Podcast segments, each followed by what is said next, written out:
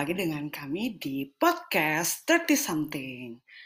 Nah, sebenarnya ide awal membuat podcast ini adalah uh, obrolanku dengan Rima gitu lewat telepon yang uh, mendiskusikan banyak hal ya, mulai dari yang ringan, yang kategori bisa juga masuk kategori sampah gitu kan, sampai uh, uh, pembicaraan dengan topik yang berat tapi juga menyenangkan gitu ketika kami berdiskusi uh, kadang gitu uh, bisa semakin dalam gitu pemikirannya. Karena saya yakin uh, ketika kita berdiskusi dengan seseorang uh, terutama yang kita nyambung gitu ya uh, klik gitu bisa menjadi stimulus bagi uh, memori dan otak kita untuk uh, apa ya kayak menemukan atau menyambungkan kabel-kabel yang kemudian kalau aku mengilustrasikannya sih kayak membayangkannya itu kayak lampu kelap-kelip gitu loh, kayak lampu uh, lampu Natal gitu. Jadi kayak ketika kita berdiskusi dengan orang yang tepat dengan topik yang menyenangkan, itu kayak otak kita tuh nyala gitu, ada lampunya kelap-kelip gitu. Nah, uh, jadi kami pikir uh, daripada kita ngobrol tapi juga kita pendam juga uh, tapi nanti bisa lupa padahal misalnya topiknya penting. Uh, yuk kita uh, inventarisir gitu obrolan-obrolan kita di uh, melalui podcast ini gitu. Jadi uh, podcast ini adalah untuk uh, menginventarisir obrolan-obrolan kami supaya tidak lupa dan bisa diakses lagi di masa yang akan datang karena tersimpan secara digital gitu. Karena kadang kalau mencatat ulang apa yang sudah kita bahas, satu agak males, maksudnya mencatat manual ya di jurnal, tapi juga uh, apa kayak ekspresi dari nada uh, bicara atau tekanan penekanan saat kita ngobrol itu kan nggak nggak dapet gitu loh waktu kita uh, mencatatnya gitu. Nah di episode kali ini kami akan membahas tentang apa sih yang sebenarnya kami obrolin uh, ketika kita berumur ketika kami berumur 30 gitu. Bahkan sampai sekarang gitu ya, masih 30-an gitu. Bagi saya pribadi tuh umur 30 itu uh, sangat berarti banyak hal gitu. Dan berbeda dari umur saya yang 20 atau waktu belasan gitu. Saya merasa bahwa uh, di umur saya yang 30 ini, umur kami yang 30 ini uh, semakin banyak hal-hal uh, dalam hidup yang uh, semakin kontras gitu warnanya, tapi ada juga yang semakin gelap, semakin abu-abu yang uh, saya artikan sebagai ada yang harusnya uh, saya simpan atau saya ingat-ingat terus gitu. Dan ada juga yang harusnya saya tidak perlu ingat, uh, harusnya saya lupakan saja gitu. Jadi semakin ke sini sebenarnya kami ngerasa di umur 30 ini uh, kami semakin apa ya, selektif memilih teman, terus tidak perlu punya banyak teman, terus lebih menghargai waktu-waktu sendiri, menghargai uh, batasan-batasan gitu, menghargai uh, pendapat orang lain. Dan sebenarnya yang kalau yang saya rasakan juga adalah uh, respect kepada diri sendiri gitu. Jadi semakin saya tua gitu ya di angka tiga ini, uh, kami semakin banyak. Uh, jadi dari dari sejumlah bahasan kami itu uh, benang merahnya adalah tentang menerima diri, uh, nyaman dengan diri sendiri walaupun uh, banyak beberapa hal gitu yang tidak sesuai standar masyarakat ya dan tanda kutip.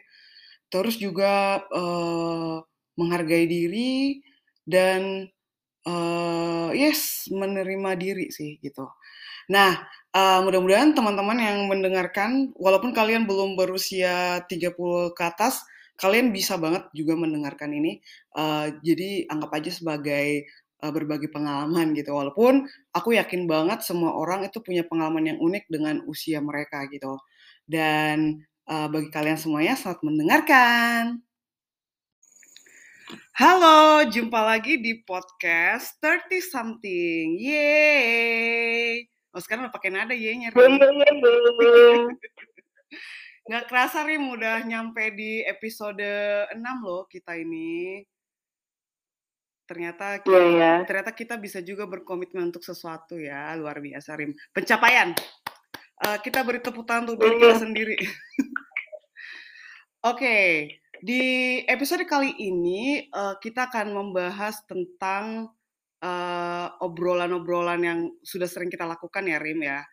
Jadi sebenarnya kita hanya merap up gitu loh garis besar benang merah obrolan-obrolan uh, yang sering kita lakukan yang bahkan dari hmm. mulai dari tema-tema yang mungkin agak ringan uh, uh, apa gosipin tetangga sampai uh, topik yang menurutku sangat berat dan tapi uh, kita senang melakukannya gitu. Aku sih senang ya Rim ya. Semoga kamu juga. Iya tenang, kamu nggak bertepuk sebelah tangan kok mau. Bagian yang ini nggak bertepuk sebelah tangan. Makasih loh Rim. Nah, jadi, jadi setelah uh, setelah memikirkan kembali tentang obrolan-obrolan yang kita sudah pernah lakukan panjang dan lebar, bahkan kamu masih ingat nggak obrolan kita yang sampai 6 jam, yang jadi rekor uh, teleponan terpanjang uh, sepanjang masa kita, ya kan? Sepanjang masa pertemanan kita uh, mulai dari malam sampai pagi. Yang sebenarnya Rim, sekarang pun aku nggak ngerti, nggak ingat sih lebih tepatnya apa sih yang kita bahas waktu itu ya? Kamu masih ingat nggak? 6 jam itu. Banyak yang jelas. Ingatnya cuma banyaknya kan, Bu? Saking... Uh, banyak, soalnya uh, kayak bisa berpindah gitu dari topik yang satu ke topik yang lain gitu. Padahal mungkin topik-topik itu nggak pada nyambung gitu, tapi ngobrol aja kita ke sana kemari bahkan mungkin topik satu dan topik yang lain itu tumpang tindih juga tapi kita bahas juga gitu. Menurutmu kenapa ya bisa sampai kayak gitu? Aku juga bingung itu misteri. Nah uh, terus aku juga keinget kayak uh, membandingkan ya obrolan-obrolan kita waktu kita masih umur 20-an gitu loh ke umur kita hmm. uh, yang sudah berkepala tiga ini, aku sebenarnya menyadari bahwa uh, kayak kita beneran berubah gitu loh. Kita beneran uh, mau atau memberi diri untuk aku nggak tahu sih mungkin kata dibentuk terlalu idealis atau terlalu dramatis apa lebih tepatnya uh, istilah yang tepat untuk menggambarkan itu? Uh, hmm. Diasah, apalagi ya? Uh, Berproses mungkin? Uh, mungkin itu lebih tepat ya. Kalau bahasa Inggrisnya evolve gitu kali ya. Ber. Yeah. Tapi kita ber, tapi kita iya. sepakat yeah. kalau kita itu bertumbuh ya, Rim. Maksudnya berkembang, berproses tetap berproses gitu loh, tapi sambil berkembang gitu nggak sih? Atau? Iya, aku aku makin berkembang memang makin lebar, ya. makin berat. Literally gitu ya. Iya iya. Oke. Okay. Nah, kamu nggak kamu menyusut gitu. Asik, tetap ya. Um, apa ya? Uh, iya iya berkembang berkembang, berkembang ya. Bertumbuh. Yes betul. Nah Uh, cerita dong Rim, uh, apa sih yang kamu apa ya? Kan kita ini udah kepala tiga dan itu yang sebenarnya menginspirasi nama podcast ini sebenarnya gitu. Karena uh, kayak aku menyadari dari semua obrolan kita juga uh, di usia kita yang 30 ini 30-an ini sebenarnya aku kayak merasa hidup itu kayak lebih kalau ada warna yang mungkin umur 20-an masih agak-agak blur gitu tuh di usia 30 memasuki 30 ini udah warnanya mulai kelihatan jelas gitu loh. Walaupun kayak aku nggak tahu itu warna apa gitu loh. Uh, aku pengen tahu dong kayak bagaimana sih kamu menggambarkan atau menjelaskan at, kamu mem, dirimu di usia berkepala tiga. Berat ya? Kenapa nggak kamu dulu Moni? karena nanti kalau kamu udah ngomong duluan aku bisa kayak ngutip dan dapat inspirasi dari yang udah kamu bahas. Jadi sebenarnya agak curang sih, tapi ya udah lah ya. Curang kamu, Anda curang. Uh, ya, pertanyaan yang sangat bagus sih sebenarnya Monik dan mungkin itu juga pertanyaan yang jarang ditanyakan sama tiap-tiap tiap-tiap ini individu. Oke. Okay. Kayak gitu jarang ditanyakan uh, kalau ditanya soal tanda kutip warna ya, yeah. warna apa? Hmm,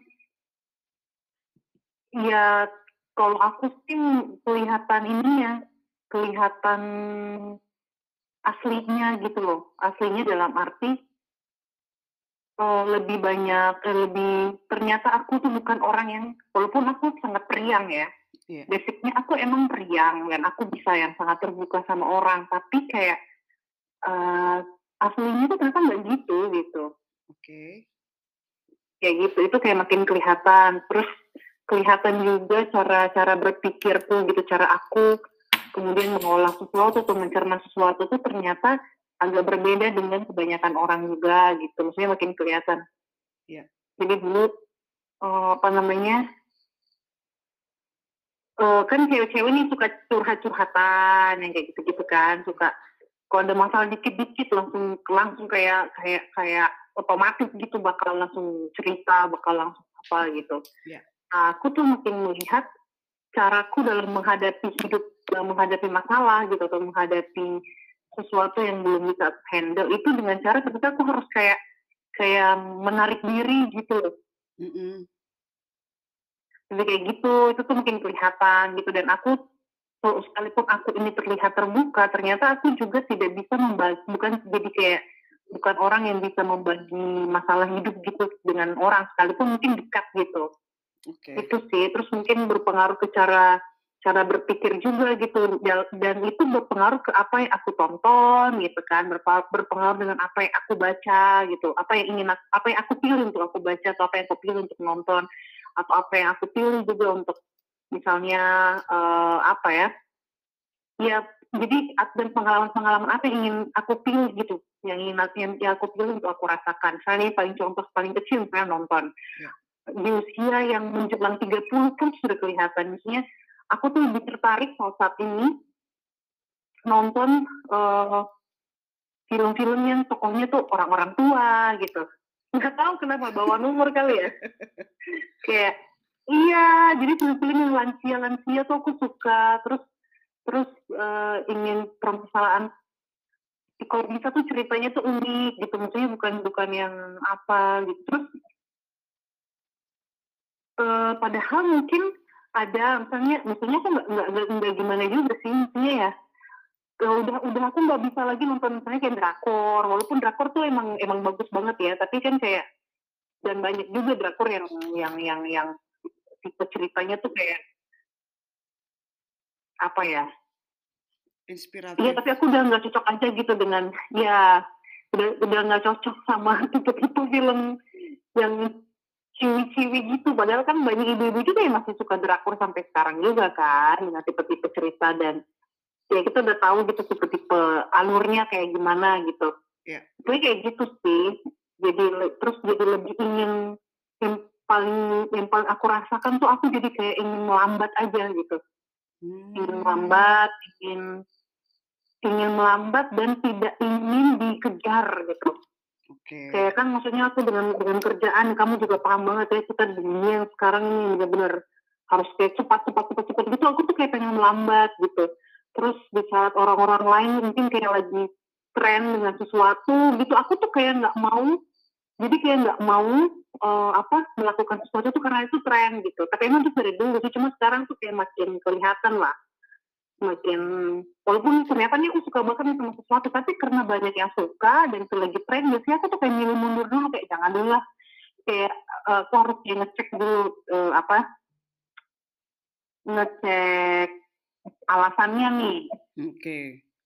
kayak gitu apa bener? Apa bener itu udah aku terpengaruh tren atau atau emang itu dari dalam diriku gitu? Jadi sebisa mungkin aku tidak ingin terpengaruh sih. Jadi kayak harus aku harus pastikan itu memang betul dari dalam hatiku gitu. Kayak harus memastikan itu bukan karena apa siapa. Gitu sih nggak ada kesimpulannya gitu gitulah Monik. Kamu gimana Mon Oke, okay, aku tadi udah beberapa membuat contekan dari beberapa kosakata yang kamu ucapkan sih. Uh, kalau aku sih, kalau aku bandingin ya dari umur 20-an lah, mungkin yang bisa aku lihat jelas dari beberapa tulisan di jurnal maupun di uh, blog yang udah lama banget, sampai umurku yang sekarang itu ada satu ada satu uh, kosakata tertentu dan uh, istilah tertentu, fenomena tertentu yang masih ada sampai saat ini. Tahu nggak apa? Apa? Tentang mencari tujuan hidup. Menemukan tujuan hidup kayak, "Mon, kamu hidup untuk apaan ya?" gitu atau atau uh, tujuan hidupmu apa ya gitu atau uh, itu ada di di selalu ada kata-kata itu selalu ada di jurnal pribadi yang kutulis uh, pakai tangan ataupun aku ketik itu dari umur 20-an lah gitu sampai sekarang selalu ada gitu. Uh, dan bagiku itu sangat lucu lucu dalam arti anehnya tuh aku sampai sekarang itu nggak menemukan gitu belum menemukannya gitu loh. Belum menemukan tujuan hidupku itu sebenarnya apa jadi itu yang kemudian Rim, uh, kamu tahu kan uh, filsuf favorit gitu si Albert Camus gitu. Dan aku pikir itulah yang membuat aku kenapa kayak so into Albert Camus banget gitu loh. Karena uh, uh, filsafatnya dia sebenarnya sangat membantuku untuk tidak stres atau memaksa diriku untuk mencari tujuan hidup. Karena kalau kalau menurut pemikirannya dia soal eksistensialisme, aku nggak perlu mencari tujuan hidup, aku nggak perlu mencari makna hidupku untuk apa gitu loh. Tapi aku bisa mengcreate-nya kalau aku mau, ya kan.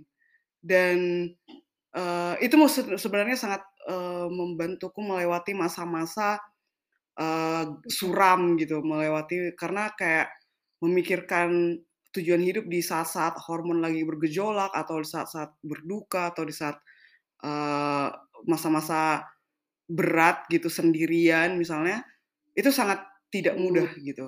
Itu kalau bisa di skip pengen banget nyekip tapi juga setelah dilalui oh nggak apa-apa ternyata pengalaman itu membantuku gitu kan. Terus kemudian yang aku uh, rasakan juga di umur 30-an ini adalah aku kayaknya uh, lebih ini sih lebih kayak ingin mengenali diri gitu loh. Jadi kayak kayak kamu juga tadi kan kalau aku kayak kalau aku nggak suka aku ingin uh, mengatakan nggak suka dan juga bertindak aku nggak suka gitu. Jadi mungkin kayak lebih jujur dengan perasaan sendiri gitu. Kayak ya udah aku suka aku marah aku sedih aku kecewa. Jadi kayak itu uh, batasan-batasannya ada gitu loh. Jadi aku bisa lebih kayak membedakan saat kapan aku uh, supposedly uh, sedih. Saat kapan aku oke okay, aku menghargai diriku sendiri usahaku gitu kan dan mengapresiasi diriku sendiri saat kapan aku memang ingin marah gitu ingin meluapkan emosi. Nah itu tuh agak-agak jelas gitu loh Rim. Jadi nggak dicampur baur. Jadi kayak misalnya kalau aku marah ya marah gitu. Tapi aku tidak berusaha untuk terlihat setengah marah atau terlihat nggak marah gitu loh. Jadi kalau aku yang marah aku tunjukin aku marah gitu loh. Tapi nggak uh, berusaha untuk uh, jadi nggak takut lagi nggak takut dijudge oh kamu Simonik tuh pemarah oh Simonik tuh suka kritik like selalu gitu kan. Jadi mungkin di situ ada kaitannya dengan uh, mungkin bagian dari semakin menerima diri gitu. Kayak emang aku anaknya pemarah oh yes nggak apa-apa aku emang pemarah gitu. Jadi lebih jujur lebih jujur aja gitu loh uh, walaupun aku sadar betul untuk mengekspresikan beberapa emosi tertentu pun tidak mudah kan gitu. Apalagi kalau melihat yeah. uh, situasi atau misalnya orang-orang yang kita hadapi gitu. Tapi uh, di umur 30 ini aku 30-an ini aku berusaha jujur dengan perasaanku sendiri uh, mm. terus membuat uh, ini batasan-batasan itu tadi. Terus uh, yang satu lagi nih yang paling uh, kerasa banget itu adalah sama ya cara berpikir gitu. Jadi kalau aku sekarang itu Rim, kupikir mungkin jadi lebih nginjak tanah gitu kali ya. Jadi kalau di umur 20 tuh uh, optimis, terus kayak kayaknya punya harapan atau atau terlihat uh, punya harapan gitu kan. Kalau di umur 30-an aku mengaku ya kalau nggak ada harapan ya nggak ada harapan aja gitu. Jadi udah lebih realistis, uh, tapi juga bukan jadi pemurung atau everything salah gitu enggak jadi udah lebih bisa memilah-milah uh, kapan saatnya oke okay, I should be more realistic about one thing gitu kan tapi juga ketika ada orang lain atau teman yang punya mimpi yang menurutku kayaknya agak nggak nggak mungkin. Aku masih bisa kok menghibur dia bahwa cita-cita itu masih mungkin gitu loh. Jadi nggak yang sampai mematahkan semangat atau merusak mimpi mimpi orang gitu maksudnya. Kayak gitu. Tapi kalau dari uh, dua cerita yang udah kita uh, jelaskan ini, uh, benang merahnya itu kita jadi lebih agak uh, pemurung nggak sih, Rim? Enggak ya? Menurut lo? Hmm, iya. Iya. Mm -mm maksud aku itu iya itu muncul juga di di apa ya ya kata-kata yang kita pilih kemudian kalau misalnya kita posting gitu kan lihat aja deh jenis-jenis kata jenis-jenis kalimat kemudian atmosfer tulisan kita itu pasti yang baca tuh kayak gimana gitu kayak pikiran kita nih gak kagak pernah bahagia gitu tapi emang emang emang gak bahagia Iya kan? Tapi Iya sih. Tapi itu dia Rim, aku pikir juga salah satu yang membuat kita kayak bisa ngobrol berjam-jam uh, membicarakan banyak hal yang uh, nggak nyambung mm -hmm. atau tumpang tindih itu menurutku uh, itu juga bagian dari sebenarnya kita juga nggak uh, murung-murung banget gitu loh. Kita juga bisa uh, punya cita-cita, kita juga bisa percaya pada mimpi-mimpi, kita juga bisa walaupun dengan mengenang kembali ya gitu loh kayak masa-masa kita umur 20-an gitu. Wah, jadi salah satu contohnya adalah kenapa jadinya kalau kita lagi ngobrolin tentang cita-cita KKN kita dulu ke Raja Ampat, kalau di usia sekarang kita akan berpikir, "Hah, kok bisa ya?" gitu. Kalau dipikir-pikir uh, rintangan untuk melakukannya menjadikan kenyataan itu kayak terlalu nyata. Jangan-jangan di usia sekarang kita kan memilih untuk tidak melakukannya gitu loh. Tapi saat kita iya. waktu itu 20-an, kita nggak mikirin rintangan gak sih? Kita hajar bleh gitu. Hajar terus gitu. Mau dipanggil dekanat, mau diejekin, mau dijatuhin mental.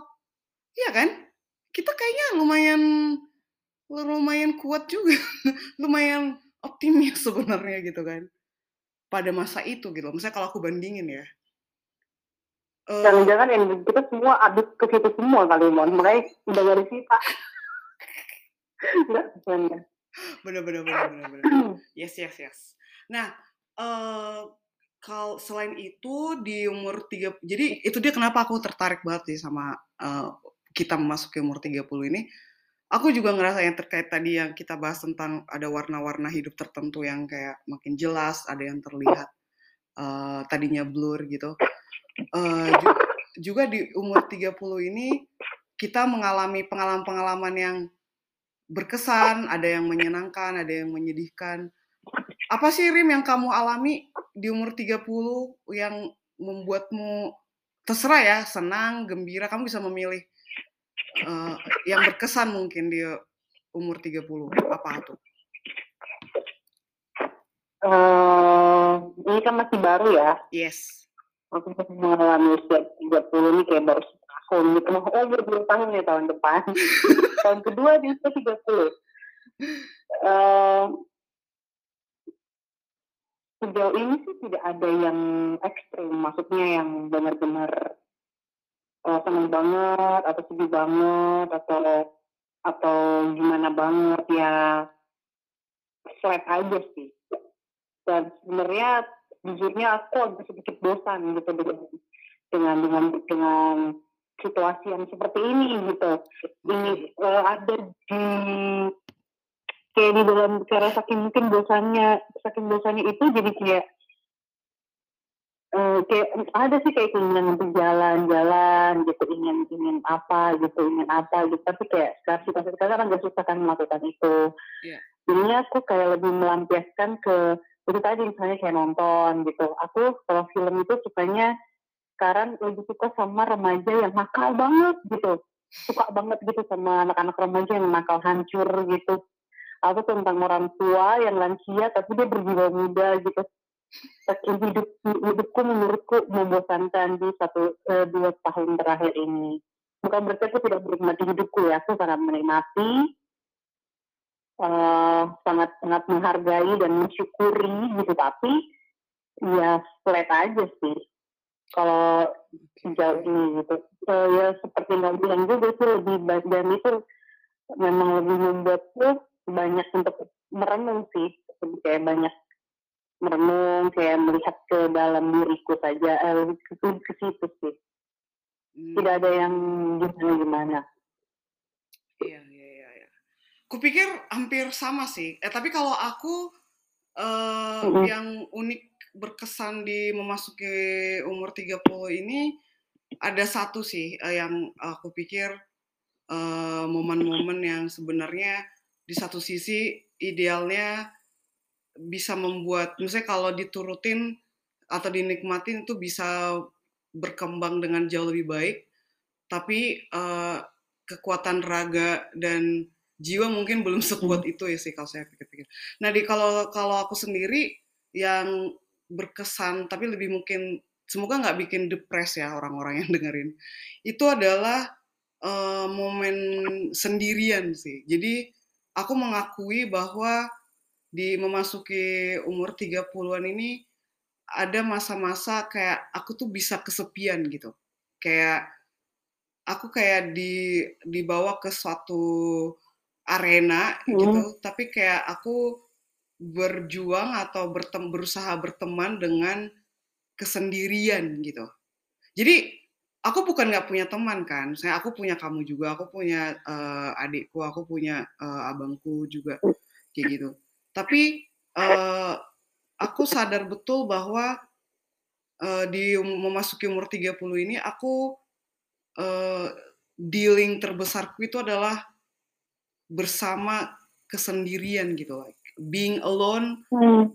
tapi juga aku nggak denial bahwa sometimes lonely juga gitu loh dan uh, dan itu sangat tidak nyaman sih gitu jadi hmm. di di memasuki umur 30 ini aku tuh kayak uh, tantangan terbesarku itu gitu. Apalagi kalau misalnya saat-saat uh, sendirian itu bukan tidak ingin reach out ya, bukan tidak ingin minta tolong atau bukan tidak ingin mengisi kekosongan-kekosongan itu dengan varian-varian lain gitu. Maksudnya apa gitu ya. Tapi uh, di satu sisi aku mengerti ada bagian dari kesadaranku itu uh, kayak I have to do this on my own gitu loh. I have to melewati fase ini even if this is uh, phase yang harus aku hadapi ya.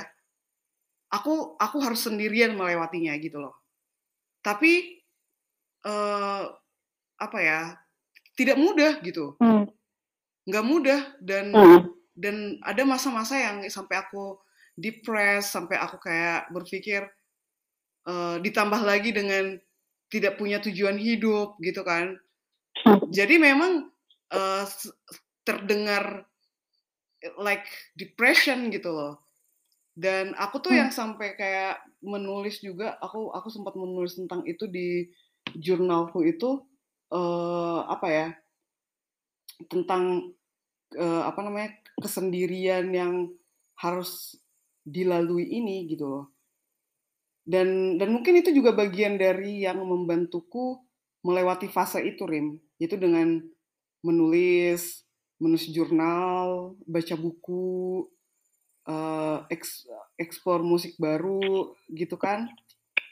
Tapi yang paling membantuku memang uh, membaca buku sih, gitu. Melewati hmm. fase itu, gitu. Dan aku nggak bilang aku udah lulus ya, gitu karena aku pikir momen uh, momen-momen kayak gitu tuh akan selalu ada dan datang gitu entah itu dengan wujud yang berbeda ya misalnya saat misalnya kita cewek nih kalau aku sih aku udah agak-agak uh, mengerti nih uh, belakangan ini kalau PMS gitu kan, kalau sebelum menstruasi itu hormon lagi bergejolak, itu bisa membuat kayak emosi jiwa itu kayak benar-benar nggak stabil gitu loh. Dan makin kerasa. Jadi kayak makin, oh this is, dan pas baca-baca buku segala macam gitu, oh ya ya, oh ternyata aku memang sedih gitu. Oh ya aku sendirian. Oh ya aku merasa kesepian gitu.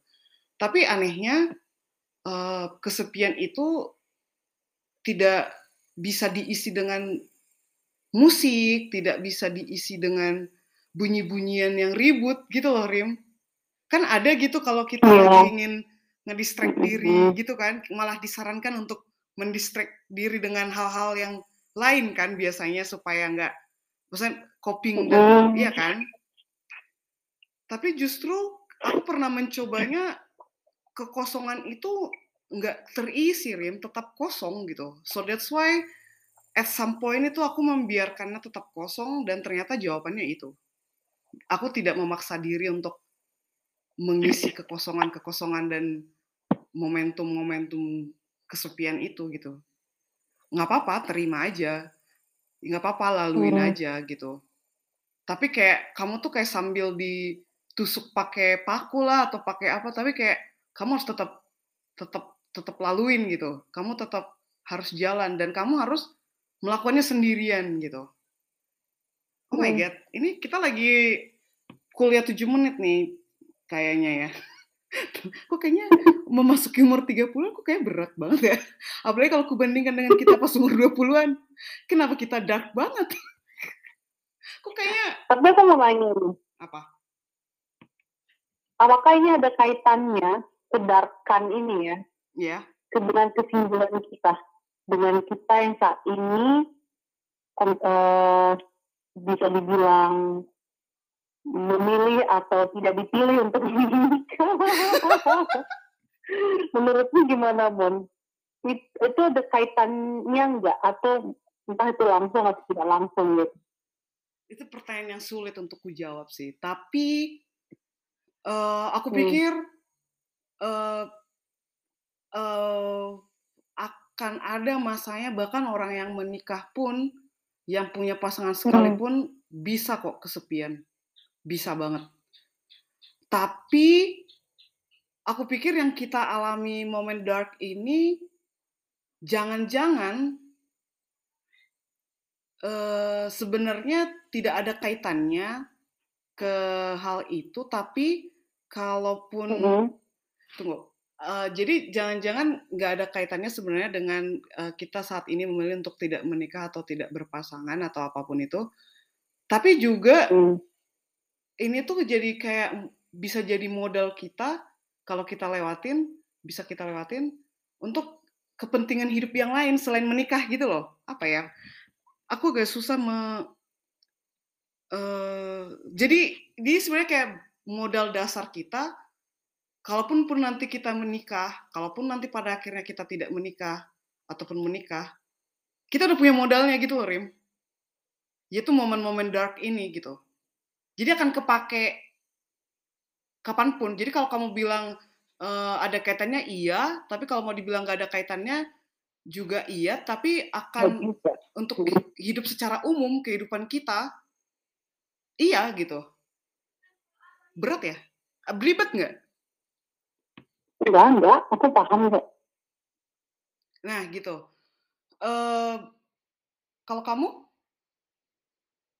Ya, kita kita beruntung sih untuk saat ini di fase ini saat kita mengalami momen-momen kesepian tadi, momen datang sendiri itu um, kita cukup beruntung karena kita mengalaminya di saat kita tidak punya beban lain sih. Maksudku jangan-jangan ini tuh cara berpikirku bisa jadi juga aku salah total. Oke. Okay. Tapi jangan-jangan kalau kita sudah menikah dan di kita di fase ini kita menikah, jangan-jangan tuh kesepian ini tuh malah bikin berat juga kita tanggung. Itu bisa bisa bisa jadi seperti itu. Atau mungkin jangan-jangan makin ringan. Tapi kok aku lebih curiga ke kalau di aku itu di aku mungkin kayaknya aku lebih curiga kayak bakal lebih berat. Karena kita sudah tidak fokus pada diri kita lagi kan. Kita harus fokus ke orang lain begitu kan. Ke pasangan kita, ke anak kita begitu dan permasalahan hidup yang lain. Jadi jatuhnya jangan-jangan kita mungkin merasakan kesepian itu dan malah tidak tahu begitu, malah tidak tidak bisa mengidentifikasi begitu. Yeah. Iya. Uh, ini kenapa sih gitu? Kalau sekarang kan karena kita beruntungnya kita belum punya beban pikiran yang lain dan tanggung jawab yang lain, kita jadi sebenarnya malah sebenarnya di balik kedarkan itu kita tuh menikmati juga gitu. Gimana ya? Um, Menikmatinya tuh kalau ngomong menikmati kesannya kayak sadomasokis gitu kali ya. kesannya seperti itu. Tapi ah ini aku kemarin aku kan suka ikut-ikut ini aku nih udah nggak menikah dan uh, ini tapi suka banget melihat uh, postingan-postingan bidan-bidan. Oh, oke. Okay. Gimana tuh? Nah, jadi sih pada saat itu uh, maksudnya nah yang akunnya aku ikuti ini ke, ke dia tuh kayak punya punya value gitu kayak punya moto lah dia bilang uh, sebenarnya pada saat melahirkan itu itu bisa dirubah menjadi uh, ras uh, kalau, kalau kita bisa menghandle rasa sakit itu dan kita bisa mengolahnya, kita malah jadi malah bisa mengalami apa yang disebut dengan orgasmic birth gitu. Oh, ya? Jadi kita bisa mencapai kesenangan tertinggi tapi melalui pain, melalui rasa sakit. Waduh. Itu aku Nah, aku, aku berpikir mungkin uh, bisa jadi gitu. Jadi dengan bisa kata lain kita, menikmat eh, gimana? Jadi dengan kata lain uh, kenikmatan hidup yang sesungguhnya atau yang tertinggi itu justru bisa kemungkinan besar dirasakan dari rasa yang paling sakit. Iya, karena kalau kita nggak pernah merasakan sakit, kita tuh kayak jadi nggak bisa tahu yang bahagia tuh mana nggak sih? kayak kayak ironik ironik kayak gitu kan yang kayak yeah. bertabrakan kayak bersisian gitu yeah. jadi kalau kita nggak nggak pernah happy eh nggak pernah sakit nggak pernah sedih nggak pernah kehilangan kan kita jadi kayak malu tidak bisa ya kita mungkin malah jadi bisa gitu kemudian um, merasakan kebahagiaan gitu mengapresiasi apa yang atau siapa yang bersama-sama kita gitu Nah, aku pikir ini sejalan sih dengan prinsip uh, kita kurang lebih sama uh, di usia 30-an ini adalah kita tidak hmm? denial dengan rasa sakit nggak sih? Kita tidak, oh iya, iya, iya kan? Hmm. Kita justru hmm. juga tadi benang merah yang kita bahas itu adalah kita sekarang tuh jauh lebih menerima diri apa adanya dan menerima kenyataan sekitar kita. Jadi kalau emang menyakitkan, kita terima itu as a, a painful experience gitu loh. Kita tidak mencoba me, membuatnya seolah-olah menyenangkan atau membuatnya seolah-olah pengalaman yang uh, enggak enggak terlalu menyedihkan misalnya. Tapi kita menerima itu as a whole painful experience nggak sih di usia 30-an ini? Ya, secara tidak Langsung. kita merumuskan. Iya. Ya, ini kan baru dirumuskan sekarang ya oh iya juga ya gitu. Tapi kan ya selama ini ya jalan-jalan aja gitu ya.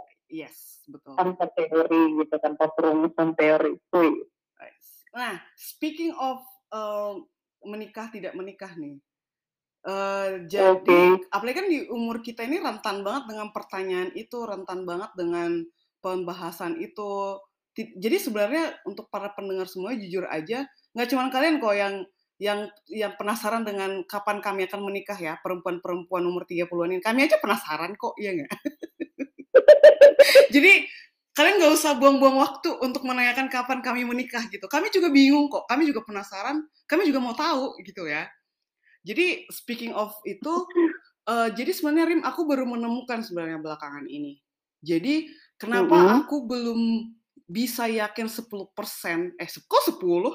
Kenapa aku belum bisa yakin 100% aku tidak akan menikah?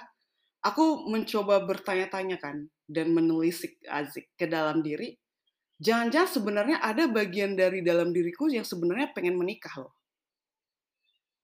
Jadi uh -huh. jadi memang jujur aja aku belum bisa yakin 100% bahwa aku tidak akan menikah gitu. keinginan tidak menikah ada, tapi sebenarnya aku nggak yakin 100% gitu. Keinginan hmm. untuk tetap single seumur hidup ada, tapi aku belum 100% yakin gitu. Dan baru belakangan ini kok aku menemukannya uh, bahwa itu terjadi jangan-jangan ada bagian dari dalam diriku yang sebenarnya uh, menginginkan pernikahan gitu, menginginkan hidup bersama dengan partner setara azek. Uh, hmm. yang yang kami kayak bisa membangun uh, memori-memori menyenangkan selama hidup misalnya gitu ya. Itu mungkin hmm, ada. Hmm. Nah, kalau misalnya aku kaitin ini karena buku yang aku baca sih.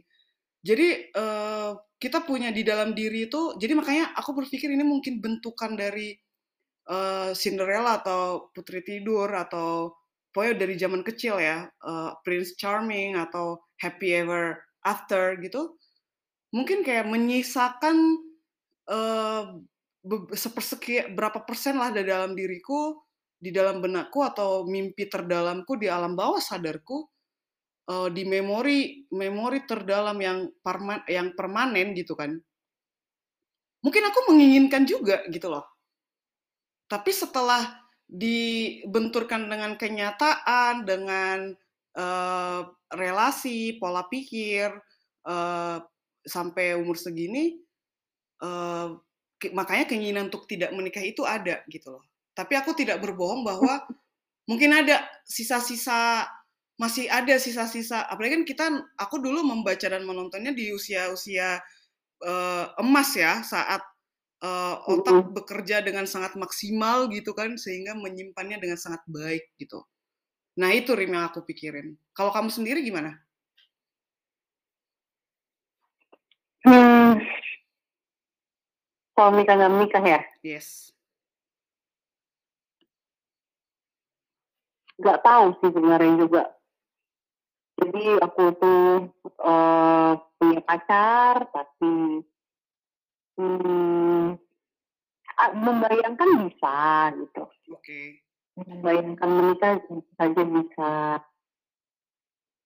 Tapi uh, membayangkan yang senang-senang aja gitu yang rempong-rempongnya itu aku kayak nggak bisa nggak kebayang. Oke. Okay.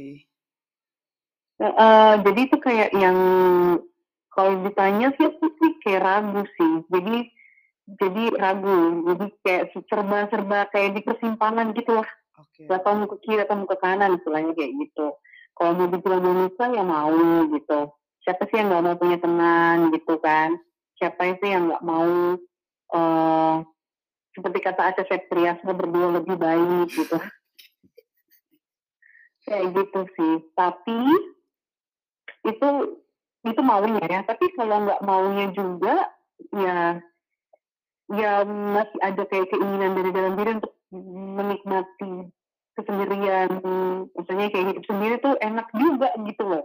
Oke. Okay. yang kita kita kita kayak kayak free aja untuk kayak ke mana-mana misalnya aku sendiri tanpa aku harus memikirkan nanti di rumah masak apa gitu kan. Yeah. gitu. Maksudnya itu juga ada gitu ego ego itu pun juga masih besar gitu. Dan itu nggak tahu gitu kalau ditanya itu. Hmm, oke oke oke. Gitu sih. Terus mau iya sih mau tidak serba-serba inilah serba-serba apa ya serba tidak pasti sih. Tapi kamu serba kecen, punya kecenderungan nggak ke arah mana? Kenapa?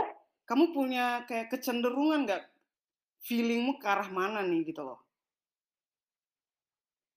Kecenderungan ada dua. Kecenderungan tuh ke arah saat ini untuk alasan keamanan dan kenyamanan kecenderungan menikah lebih ke lebih ke cenderungan menikah. Oke. Okay.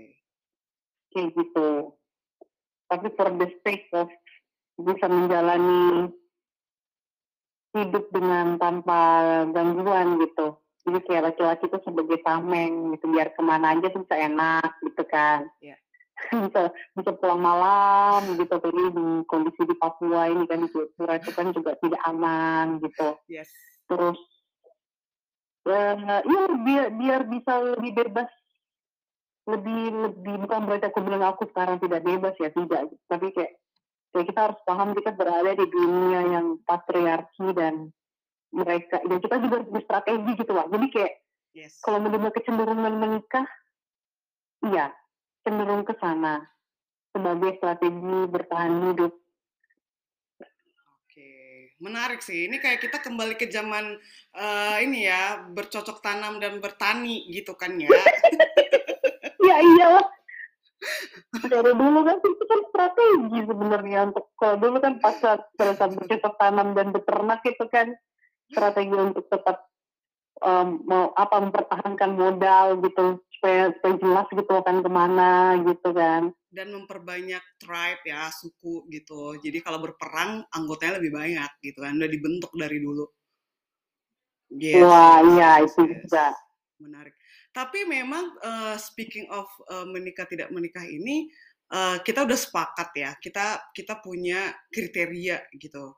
Uh, kriteria yang hmm. akan menjadi partner kita yang setara gitu kan di dalam uh, pernikahan kah hmm. itu atau apa pun nanti gitu.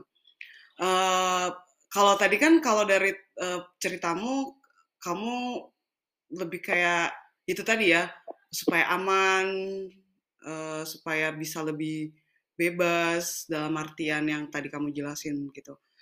Uh, kalau dari segi finansial Gimana tuh? Kamu mau Kalau apa tuh? Kalau dari segi finansial. Ah, finansial gimana? Uh, itu jadi pertimbangan juga nggak selain tadi untuk keamanan, untuk apa gitu? Maksudnya dari segi finansial kamu ada pertimbangan tertentu nggak ya, di umur tiga Ada pertimbangan lah. Hmm. Maksudnya kalau aku sih memang tidak yang apa ya uh, tidak menuntut akan tidak tidak akan menuntut yang dia harus harus harus kayak raya gitu enggak cuma paling tidak kita tidak ada kita tidak ada masalah finansial lah tidak berkekurangan gitu. Oke. Okay. tapi oh. punya penghasilan juga dia punya kerjaan yang dia bisa bisa banggakan juga kan karena kerja kebutuhan kerja kan juga bukan cuma soal uang juga kan. Yes.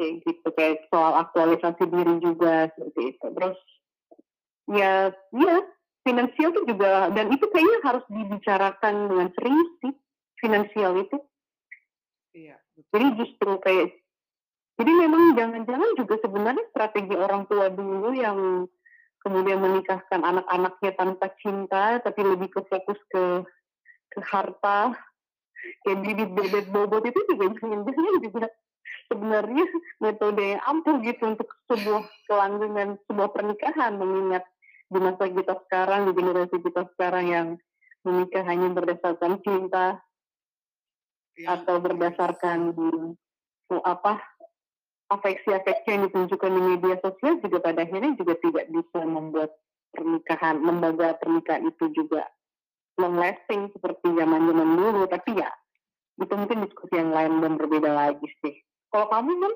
gimana soal uh, finansial itu? Uh, kalau aku soal finansial, aku ya mungkin uh, sama seperti mimpi banyak perempuan mungkin ya pada umumnya gitu. Uh, hmm. Kalau aku pengennya sih uh, kalau misalnya aku nanti pun menikah itu dengan uh, partner yang uh, uh, stabil secara finansial ya gitu. Jadi walaupun Cuman agak lucu nih Rim. Jadi uh, kalau nanti misalnya karena aku misalnya punya potensi bakal nggak punya uang misalnya gitu, dia uh, kalau bisa tetap stabil gitu kan. Tapi kalau nanti satu hmm. satu kelak juga aku stabil secara ekonomi, aku juga pengen dia stabil secara ekonomi gitu loh. Jadi hmm. agak nggak adil ya. Jadi kayak kalau aku nggak punya uang nggak apa-apa karena suamiku punya uang gitu kan. Tapi kalau aku nggak punya, kalau aku udah punya uang, punya uang juga stabil, ya nggak apa-apa juga. Uh, nanti uangnya suamiku uangku juga gitu. Jadi kayak menambah menambah pundi-pundi dengan menikahi laki-laki yang stabil juga secara ekonomi.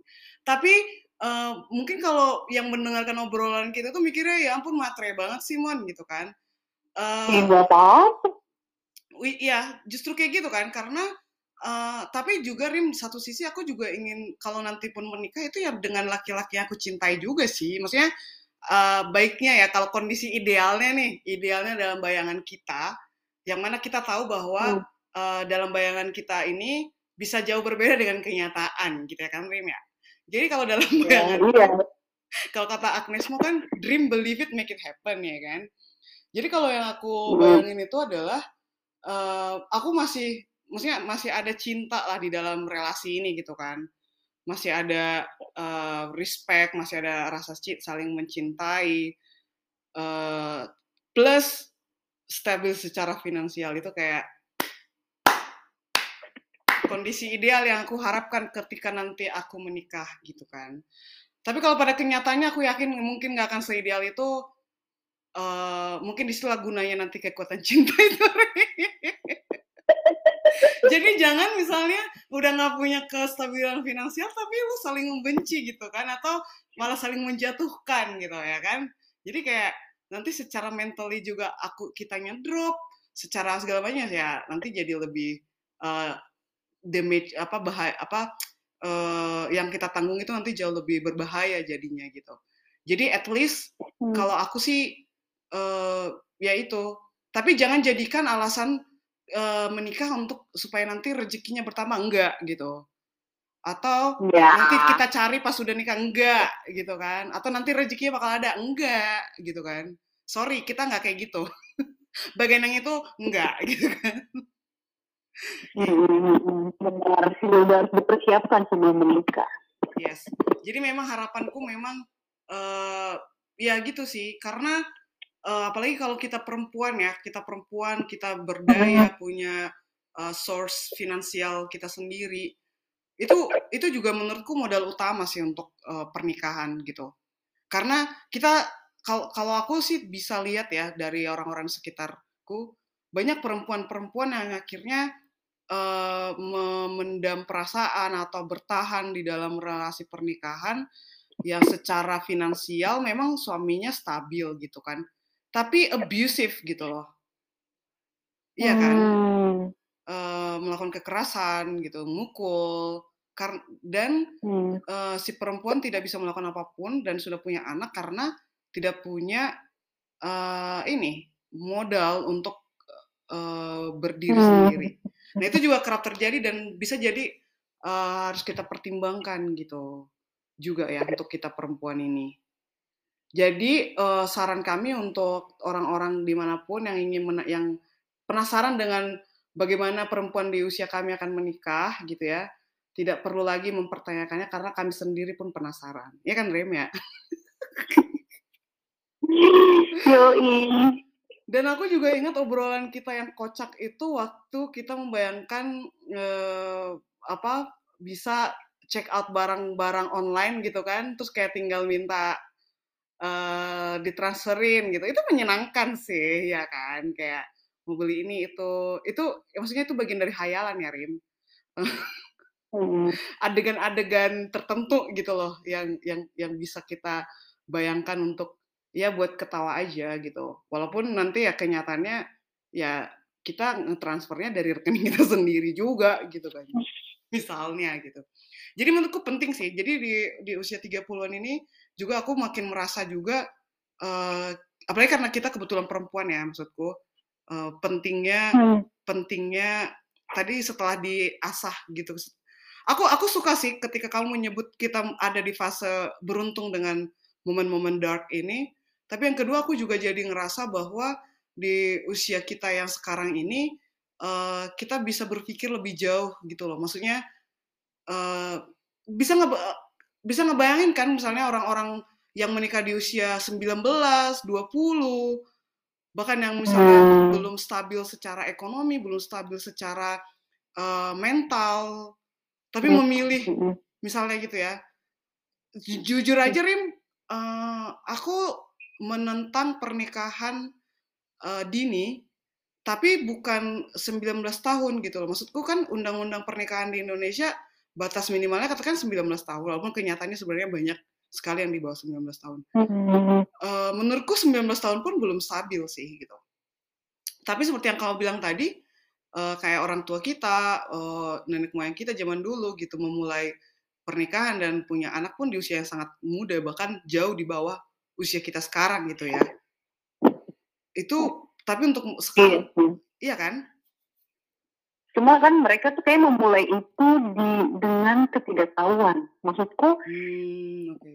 beda kan dengan kita sekarang. Startnya udah beda banget. Oke, oke. Kayak udah karena kan bisa gini karena kita karena tidak tahu jadi tidak takut gitu. Kita ini karena udah tahu makanya takut. Itu menarik Hmm, sih. kayak gitu sih. Itu itu menarik. Nah, itu ya tadi tentang eh, pernikahan, tentang pengalaman berkesan. Hmm. Nah, di umur 30 ini juga kayak eh, tadi yang sudah kita bahas di awal, bagaimana dengan mimpi-mimpi, Rim? Bagaimana dengan cita-cita? Eh, yang apalagi waktu kita bandingkan dengan kita pas umur 20-an.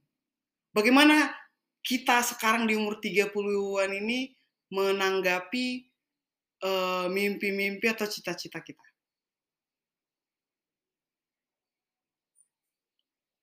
Kalau usia 20 itu kan benar-benar yang berani bermimpi ya. usia 30 tahun tuh takut bermimpi. Oh my god itu itu pas banget. Oh my god itu kontras Aku di itu sekarang. Maksudnya yang kayak tidak berani mimpi terlalu jauh, terlalu besar gitu. Nggak, karena paham kan maksudnya ya Yes. kalau mau mimpi, kalau mimpi besar berarti usahanya juga harus besar gitu. Sedangkan aku dalam posisi ini kayak lagi nggak ada tenaga gitu untuk kayak bisa survive aja tiap hari itu kayak udah syukur gitu kan. Jadi kayak tapi bukan berarti jadi membatasi diri tidak gitu. Ada juga mimpi-mimpi yang tapi mimpi-mimpinya tuh bukan yang jenis kayak yang gimana ya? Menaklukkan Tidak apa tidak gitu. tidak tidak gimana? Tidak heroik. Yes, tidak heroik, tidak tidak dia tidak kawin gitu dengan pride, dengan itu enggak gitu. Jadi kayak kan ada kan yang mau misalnya berkuliah di mana gitu kan di kampus-kampus ternama gitu cita-cita yang seperti itu dan itu sebenarnya cita-cita yang sangat-sangat bagus ya nah aku tuh kayak nggak berani mimpi-mimpi sebesar dan seluas itu gitu sekarang di usia 30 ini karena itu tadi kan langsung kayak karena seperti katamu juga kan jadi re- lebih realistis kan jadi kayak Iya. Kayaknya eh, kayaknya Rim obrolan kita ini nggak boleh dengerin sama orang-orang motivator deh kayaknya. iya sebenarnya nggak boleh Nanti ada trigger warning gitu kali. Depression gitu kan. Oke, lanjut. Mm-mm. Iya kayak gitu. But, tapi kan maksudnya aku juga sekarang kan aku kan guru kan istilahnya aku harus menjadi fasilitator, harus menjadi motivator juga buat eh, mahasiswaku gitu. Jadi ya tapi aku pun juga realistis gitu. Tidak yang bagaimana gitu. Misalnya kayak perempuan aku selalu dorong untuk ayo selalu selesai, ayo selesaikan S1 dulu gitu ayo bekerja, ayo jadi perempuan yang uh, punya penghasilan, jangan mau bergantung dari laki-laki. Jadi kayak yang yang aku pikir sewajarnya dan yang bisa aku capai juga gitu. Oke. Jadi tidak ada kan biasa kan guru atau mungkin orang tua kan mempush anak atau mempush uh, murid mereka itu untuk kayak selalu kecenderungan itu lebih dari si guru kan Yes. saya kayak gurunya dulu kayak aku punya guru dulu dia tuh kayak lulusan unhas jadi kalau dia bilang janganlah kalian kalian kalau bisa lebih dari ibu guru nah aku tidak mau kayak begitu ke Hmm. bukan tidak mau sih bukan berarti aku tidak mau mahasiswa aku berkembang cuma nggak usah muluk-muluk deh gitu Oke. Itu. Kalau yang laki-laki yang kayak aku lebih push ya ayo kok sama juga selesaikan sekolahmu. Kalau bekerja kalau punya penghasilan jangan jadi laki-laki yang tidak berguna gitu. Jangan jadi laki-laki yang tidak yang apa gitu jadi beban gitu untuk istri untuk keluarga. Jadi mimpi realistis aja sih yang bisa gitu. Terus jangan juga yang kayak kalau ada gitu saya mimpi itu harus harus dan ini kan kalau dulu kan suka pasang mimpi tinggi gitu tapi nggak punya rencana cadangan gitu. Jadi begitu nggak kecapai itu kayak langsung shock berat. Nah sekarang tuh kayak banyak banget nih rencananya nih. Malah mungkin sebelum sampai ke rencana yang tertinggi tuh kayak kalau misalnya udah tercapai yang di tengah ya udahlah. Ini aja. Itu capek. Ini ya ya udah syukur alhamdulillah. gitu. Ya udah syukur udah ini aja yang jalanin lebih kayak gitu sih. Itu kalau aku sih ya penuh dengan apa optimisme minim. Kamu gimana bu? Apa ya? Eh, tapi sebenarnya aku juga bisa masuk kategori orang yang ceria sih. Maksudnya bisa aku eh, persona yang kutampilkan gitu kan di hadapan Ya. halayak gitu kalau tentang mimpi dan cita-cita betul sih. Aku pikir kita punya kesamaan sih. Eh, di usia 30-an ini udah jatuhnya lebih realistis, terus eh, cari jalan yang eh, paling mudah misalnya. Sakingnya kayak gitu kadang eh, ada hambatan dikit langsung mau nyerah gitu kan. kayak kayak aku nggak punya energi deh melanjutkannya gitu kan. Kayak eh, gitu. Sedangkan kalau aku bandingin dengan diriku di usia 20-an gitu ya, kalau aku bandingkan sekarang, aku hanya ingin mengatakan kepada diriku yang umur 20, selamat ya, gitu kayak eh, kayak eh, tenang, nanti umur 30-an kayak nggak gitu-gitu amat, mon gitu. Jadi eh, kalau 20 itu kayak cita-cita tinggi, cita-cita mulia misalnya, atau cita-cita eh, apa namanya ingin menyelamatkan banyak orang misalnya gitu kan, atau mengentaskan kemiskinan misalnya gitu kan. Kayak pokoknya penuh dengan nah kalau umur 20-an mungkin aku harusnya di apa bisa diundang ke kelas-kelas motivasional gitu loh, Rin. Eh, kalau youtuber tapi di usia 30-an ini bener sih. Aku lebih jadinya cari yang mana yang make sense, terus tidak bikin ekspektasi tinggi, walaupun kadang-kadang tergoda gitu untuk berekspektasi. eh aku ingat banget sih lesson learn eh, hidup salah satu yang paling kerasa banget itu adalah soal ekspektasi gitu. Jadi eh, ekspektasi adalah akar dari sakit hati gitu kan. Jadi aku lebih kayak gitu sih sekarang di usia 30 ini. Jadi apa enggak yang jadi jujur aja kamu mungkin tahu banget ya gitu. Dulu aku bercita-cita banget gitu eh, pengen ngelanjutin sekolah di Harvard University. Yeay, mention aja dulu ya kan. Tapi setelah aku- tapi setelah kayak sekarang I think eh ya mimpi itu bagus gitu. Tapi realitaku, realitas di sekitarku Enggak deh, kayaknya tetap make sense, tetap uh, worth it untuk dilanjutkan, tetap uh, ini tapi bukan di Harvard gitu misalnya. Oh di Indonesia aja. Kenapa Mon? Um, aku agak males gitu loh untuk persiapannya kayak mesti IELTS. Oke, jalan ke misalnya ke UI. Ini ini. Oh kayaknya lebih gampang ke UI kali ya. Gitu. Oh, hmm. Oke, aku ke UI aja gitu. Jadi mungkin bentuk kompromi kali ya, bentuk kompromi terus cari yang apa eh, tidak, membe- tidak membebani diri ya mungkin di, di usia 30 ini tapi bukan juga pemalas sih Rim. Ap- eh, bukan pemalas atau bukan cuman kayak jadi lebih oke ini yang aku mau lakukan gitu. Ini yang ketika aku la- melakukan ini aku senang melakukannya dan aku mau berusaha gitu loh. Walaupun misalnya aku jadi misalnya nanti S2-nya di UI, aku aku kan tetap maksimal gitu loh. Bukan berarti jadi tidak semaksimal eh, ketika dulu aku bercita-cita pengen ke Harvard gitu lah kira-kira. Aku kan tetap melakukan yang terbaik gitu. Hmm. Eh, gimana? Eh, masuk akal ya di umur 30-an ini? Menurutmu gimana? ya benar benar benar benar itu kayak bentuk makanya kalau motivator dengar ini tuh kita tuh kayak bakal di blacklist karena tuh membuat orang-orang nggak bisa bercita-cita tinggi. Itu dia kenapa eh, kayak kita nggak bisa masuk kategori eh, yang disukai dan populer ya. Karena selalu unpopular opinion. Yang yang mematahkan semangat. Yang membuat orang untuk apa sih lo? Gitu kan. Apa sih? Apa sih? Gitu. itu juga sih yang aku aku mungkin terapkan tanpa sadar selama pekerjaanku yang kemarin Rim. Hmm, ya itu mencoba. Jadi di umur 30 ini udah lebih jadi kalau awal-awal pekerjaan itu aku kerja di bidang dalam tanda kutip pendidikan anak-anak kemanusiaan bla bla gitu kan. Uh, I think pada saat itu aku berpikir oke okay, I can save people gitu loh. I can save these kids by doing this gitu loh Rim. Yeah. dengan uh, mereka ini dengan memotivasi ini.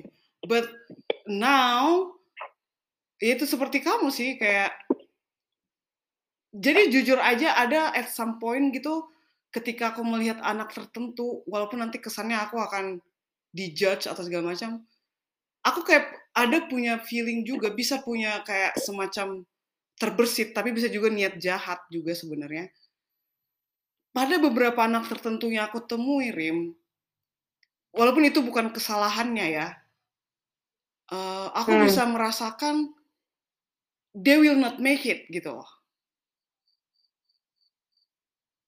Tahu kan? They can make it gitu. Yeah. So that's why at some point I'll just let it go gitu. Aku nggak akan berusaha menghabiskan seluruh energiku uh, for the sake of these kids yang uh, mungkin mungkin terlalu jaji kali ya, tapi ya aku aku bisa merasakan hal kayak gitu pada saat usia 30-an ini. Sehingga aku kalau misalnya bertemu dengan orang yang diskusi denganku atau uh, atau yang ya memang aku nggak akan bisa memotivasi ya gitu. Tapi uh, ya kupikir itu kupikir itu that's life gitu loh. Itulah hidup and that's okay it's okay gitu loh Rim ngeri ya? Iya. Makanya trigger warning nih kan ntar di, di awal. Oke, sebagai uh, kesimpulan nih penutup kita di sesi ini, uh, apa yang ingin kamu sampaikan kepada dirimu atau atau ke orang lain yang belum memasuki umur 30 karena aku tadi uh, juga uh, apa namanya pengennya walaupun ini membahas topik di umur 30-an jadi tidak menutup kemungkinan uh, kalau misalnya pendengar di usia belasan atau 20-an juga ini bukan dalam rangka mematahkan semangat mereka ya gitu. Ada yang ingin kamu sampaikan kepada pendengar kita yang mungkin yang bukan yang tidak berumur 30-an? Santai aja. Singkat padat dan jelas. Santai aja, tenang aja. Uh, ya udah sih, nikmatin apa yang ada gitu. Karena dulu aku tuh kayaknya yang aku penyesalan di usia 30 ya. Yeah. Yang penyesalanku adalah dulu aku tidak terlalu begitu menikmati momen saat hmm, ini. Oke. Okay. Aku terlalu banyak khawatir gitu kayak ke depannya tuh bagaimana gitu. Sering sering banget gitu mikir nanti nanti habis misalnya kayak kita KKN dulu kan nanti kita gimana ya penarikannya terus nanti harus ini oke kayak gitu gitu banyak okay, khawatirnya gitu. ya, ya Uh, jadi bagi yang masih berusia belasan, masih belia atau masih usia 20-an yang menjelang 30 tahun ya, ya jalanin aja sih, santai aja, nikmatin aja. Hmm. Itu sih, udah. Oke, okay. Kamu uh, kalau aku untuk pendengar semuanya yang mungkin belum 30-an. Uh, jadi hmm. kami berdua ini bukan representasi dari semua orang yang berumur 30 ya. Tapi uh, yang ingin aku sampaikan adalah uh, terima uh, terima hidup apa adanya. Jangan paksa diri dan apa namanya apa pun yang kalian alami baik itu apa pun baik itu pengalaman menyenangkan, mimpi-mimpi indah, cita-cita yang tinggi. That's the beauty of life gitu. So, kalaupun nanti kalian jatuh, that's life. Kalau kalian berhasil, ya itu juga hidup gitu loh. Ya ampun, ini kok kayaknya bukan usia 30 yang ngomong nih, 65 nih kayaknya nih. Udah kayak udah kayak kebanyakan makan asam garam kehidupan gitu. Jadi uh, ya aku aku lebih uh, pengen ini sih apa namanya siapa pun yang mendengarkannya uh, apa terima hidup apa adanya karena hidup juga menyenangkan uh, berapapun usia kalian dan hidup juga layak dijalani berapapun usia kalian dan uh, temukan temukan hal yang menyenangkan yang yang beautiful itu dari apa yang kalian lakukan sih. Exact, yay! Rim beneran deh, kita ngomong kayak perempuan tua umur 45 atau 30, 50 kali ya, bukan 30.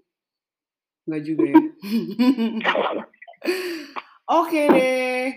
Uh, selesai juga nih kita di episode 6. Dan akhirnya Uh, sampai jumpa lagi di episode berikutnya. Dah. Bye bye.